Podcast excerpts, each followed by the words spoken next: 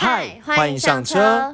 今天是未懂车的第十六集，我是魏懂，我是黄董。伪是伪装的伪，代表其实没有很懂，也可以对答如流。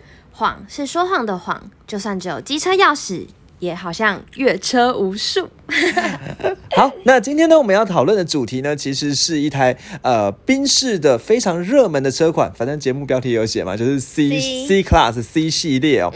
那这个 C Class 其实呃一般来说我们不会这样子叫了，因为它通常会跟一个数字，比如说我们在街上听到最熟悉的像 C 三百啊，C 三百之前有个新闻什么 C 三百加油加三百，对对对，这样的一个说法哦。那所以呢，可能 C 它是一个类别，对，那其其实。在我们之前，呃，在讲到呃欧洲车的时候，比如说第四集的时候，也有告诉你说，呃，跟大家分享说，呃，在宾呃宾士里面呢，它大概就分成三个等级，C、一。S 这三个等级，那 C 呢，其实是属于比较入门的等级哦。对。不过呢，其实这个 C 的入门等级，它后来还是有一个更新的，叫做 A 系列了，A Class。那 A 系列它是一九九七年之后才有的，算算是更入门的、更更低的等呃更进入门的车款这样子。好，那所以呢，C 其实就算是一般以房车来说是入门的房车哦。那我们今天就一样来跟大家聊聊关于这个 C 呢它的故事啊，包含它过去呢怎么发展到现在，然后还有现在买 C。Class 呢，可能呃价钱多少啊？然后有什么样的功能特点啊？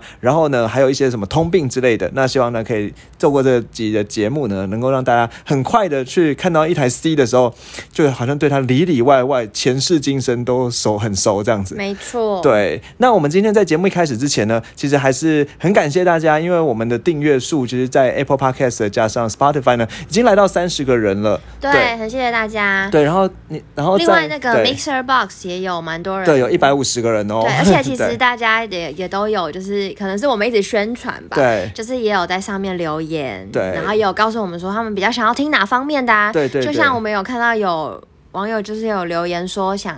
看呃，想听介绍 G L C 嘛？对对，所以也会在 C 其实跟 G L C 是用一样的底盘啦，所以差不多可以满足一点他的需求吧。没错，对。那另外也有网友想要提到说，想要听 Focus 关于变速箱的东西。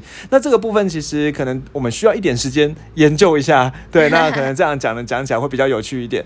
对，那如果但其实 Ford 也是我们最近蛮就是注意的牌子。对，嗯，对。那如果呢，就是各位在听我们节目的时候有任何呃问题呀，或者是想要想要想要提出来讨论的。也欢迎持续的跟我们讲。那比如说，也可以参加加入我们的 IG。对，目前还是六个追踪者哦。没错。对，然后可以在 IG 上跟我们做一些互动啊、私讯啊、留言，或者当然也很欢迎在我们更任何，比如说 Mr. Bus 的平台，我也会看。对。然后或者是像那个 Apple Podcast 上面下面留言跟我们分享。对。好，那我们今天这一集就开始哦。那黄董先一样，我们先从是一个数字开始。嗯。你知道说在宾室里面？最热门以二零二零年来讲，最热门、最热卖的车款是什么车吗？G L C。哎，你怎么没有中计讲说 C 呀？没错啊，其实二零二零年最受欢迎的车款是 G L C，它总共卖了八千多辆。对，但是呢，如果以最受欢迎的房车就是 C。对，那 C 呢，在整个二零二零年呢，卖了大概五千多辆。对，那也是所有豪华品牌里面房车的第一名哦，真的。对，卖房车呃销售的第一名。不过其实以二零一九年的数据，它更漂亮，它卖了七千多辆。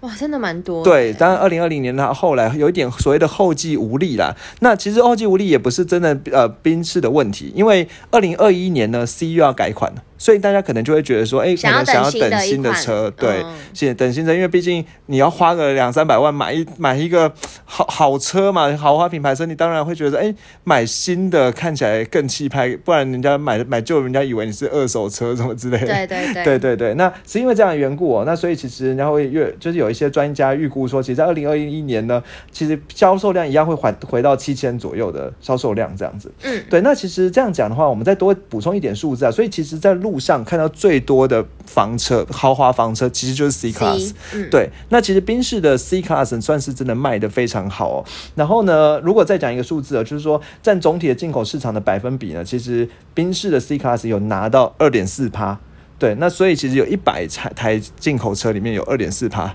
的车就是 C Class 这样子，嗯，对，那在总体市场来讲，一点一趴。那其实我觉得这边顺带分享一个数据啊，就是说以往哦，在我们之前讲说进口车跟国产车，他们其实比例上面，黄董，你猜哪一个车比较多？在路上进口车和国产车，国产吗？其实差不多。哦真的差就是差不多，比如说它有时候可能是呃四十几比五十几，嗯然后有时候会交换过来，嗯，对，差不多是一半一半这样子。对，因为当然其实我们知道一件事情，其实现在台湾卖最好的车是进口车。那这件事情我之后再讲了，因为这个一定要专专门做一集，就是台湾最卖最好的车叫做 RAV4。RAV4 其实就属于进口车，哦对对对。那这个东西，对这个我一定要再好好的讲一下。好，那我们接下来回来哦，就是讲销售量的部分呢，其实大家都在这样有个底啊，就是说，呃，宾宾士的 C Class 其实在台湾真的卖的蛮好的。那嗯最好的那个销售月份，它可以一个月卖到五百多辆，五百六十二辆，是在呃二零二零年的一月的时候。对，不过其实我觉得这一件事还是要讲几，还是要讲几个点了，因为我们之前不是也有讲过说，其实最好的买车时机就是在农历年前。对，对，那其实很多时候，很多很多厂牌它也会这样。你知道为什么黄黄黄总？你知道为什么十二月的时候宾士的那个 C Class 它掉到第五名吗？为什么？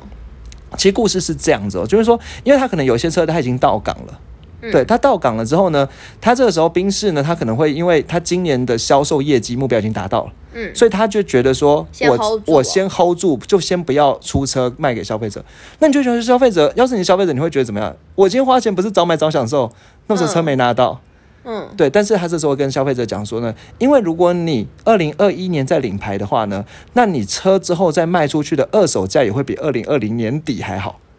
哦，对就更新的感觉。对，因为跟因为那台车其实是二零二一领牌，所以他这个这个消费者也会觉得，嗯，好，那我再盯一下，盯到一一一月再领牌。所以其实一月领牌的销售量就最好，因为他一开始就先把业绩冲好嘛。那对消费者来讲也是说，哎，我今天等等等那个这这先领拿到是新年式的车，那这样的话，我之后再卖的时候可以比别人还多还还新一年。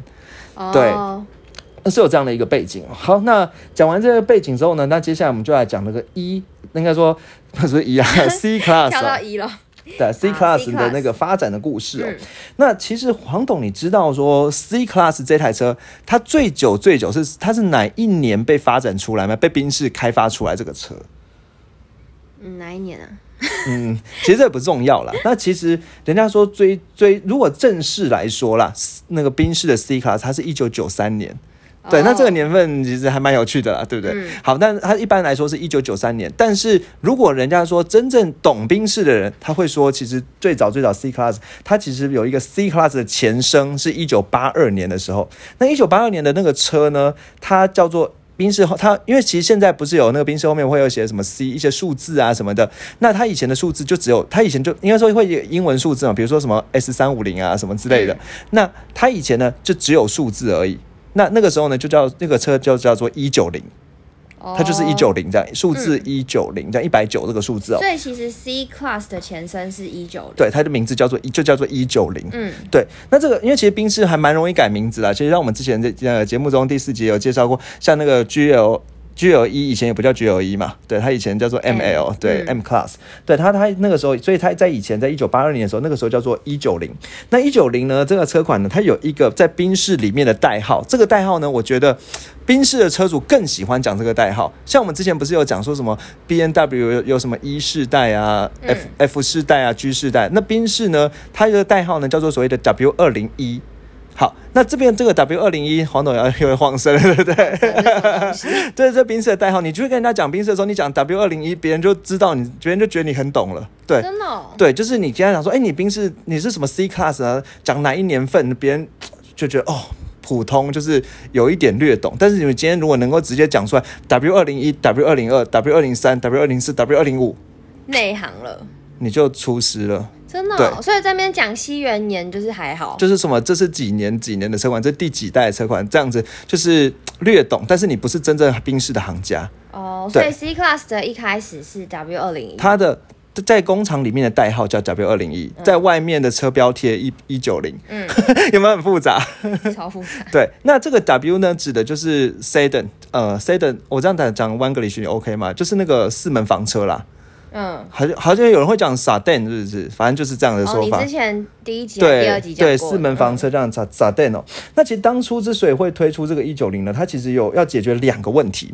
第一个问题是当时因为一九八二年那个时候一九八零年代有一个叫美国的石油危机，所以呢以前大排省油一点，对大排气量的车呢那个时候已经不受欢迎了，甚至有些美国市场不能进去。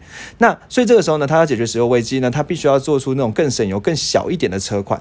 那再来第二件事情呢，就是当时其实 B N W 在更早在一九八一年的时候。它已经应该说，它一九一九七五年的时候就已经推出一个就是所谓的三系列，对，那这三系列其实跟他打对台的车啦，那所以其实这两个算是死死对头冤家这样。比如说你看什么在路上有看到什么 B N W 三二零 i 啊，那个就三系列，那它就它的主要对同级车啦，对，它的主要对手就是 C Class 这样子。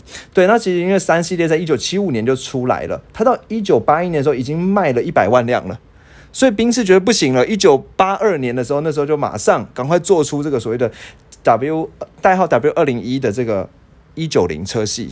好，那这个一九零车系呢，它其实卖的蛮好，这个有数字也蛮有趣的，就是说，呃，应该说他那个时候在研究的时候，他花了六亿左右去投入这个开发的车款。那在车款里面有非常多的一些新型的东西啊，比如说像我们之前讲过说，那个最好的悬吊就多连杆的悬吊，它在后轮已经用这个多连杆的悬吊。哦，那个时候就对，然后另外还有一些所谓的主被动安全的措施设施，在你看一九八二年那个时候，那什么就比如说像它有个叫安全带紧缩，那你还记得我们之前讲，就是说可能在发生快要发生车祸的时候，它把安全带这样缩。对对对啊，这些这些这些设备哦，然后呢，它其实另外就讲说，因为它的车型呢，也当时也是设计比较流线，它的风阻系数是零点三三，那这个数字呢，它当时叫很大了，但是其实现在车都到零点二几，所以大家听听就好。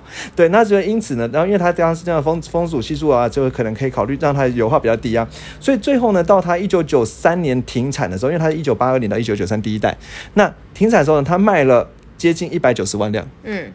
这个数字哪里有趣？因为它代号就是一九零哦，然后它最后卖的是一百八十七万四千六百六十八台。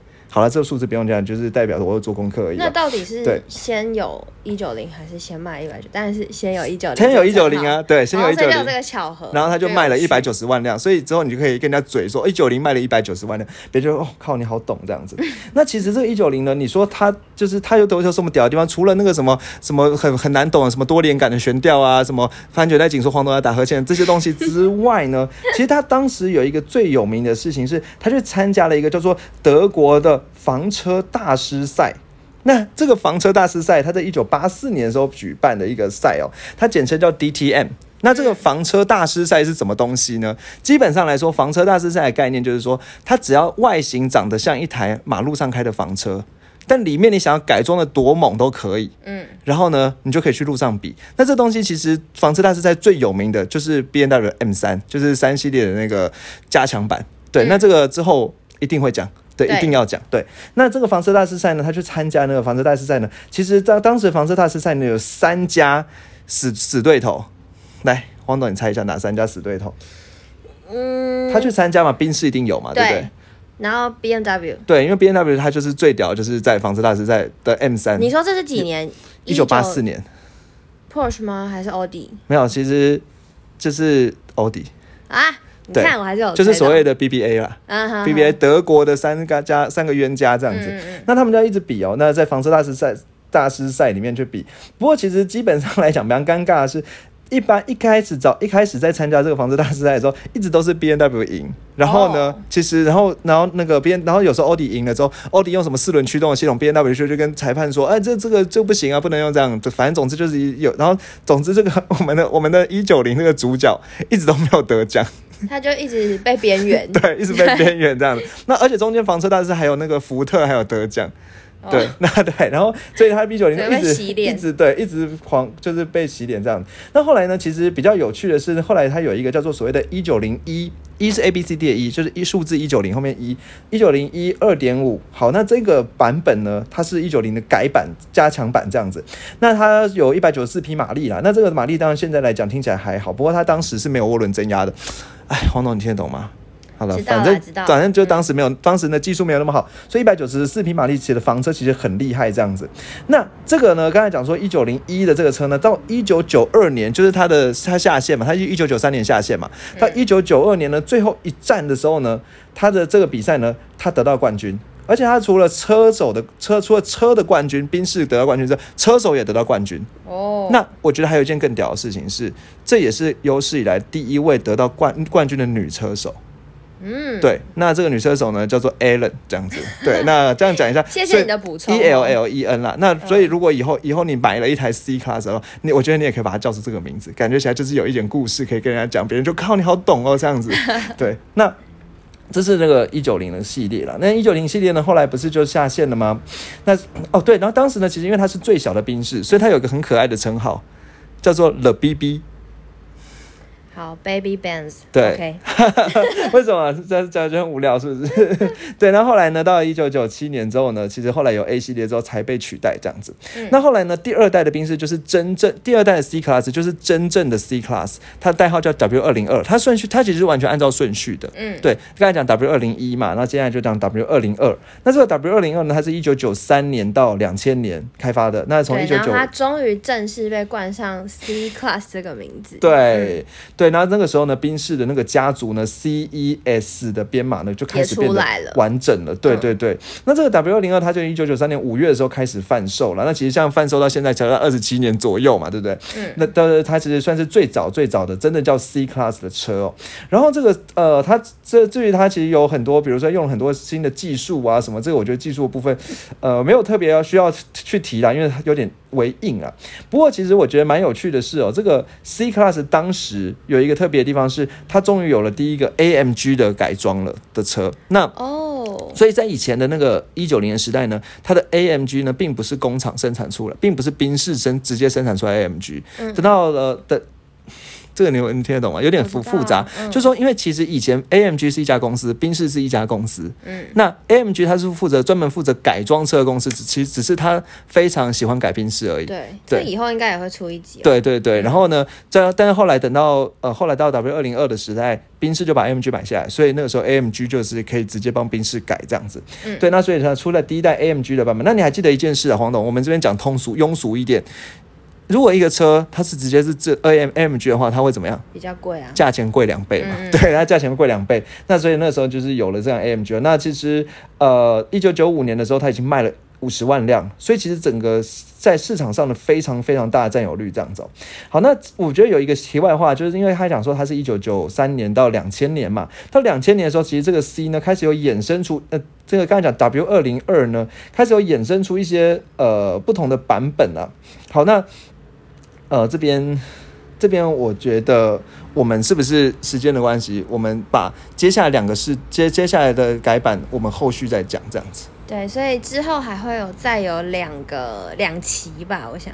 一两期嘛，一期就可以了嘛。我是说那个，就是他的那个什么变化。对对对对对，他有在两个世代对这样子 C。class 对对对对对不是说我们做节目要做两个。对对对，会有嗯两个世代这样子。好，对，那我们呢？我想今天的节目呢，就先到这里。嗯，对，那如果大家对我们节目有任何想法或鼓励呢，就麻烦再让我们知道了。对对，好，然后也欢迎大家订阅，谢谢大家，拜拜拜。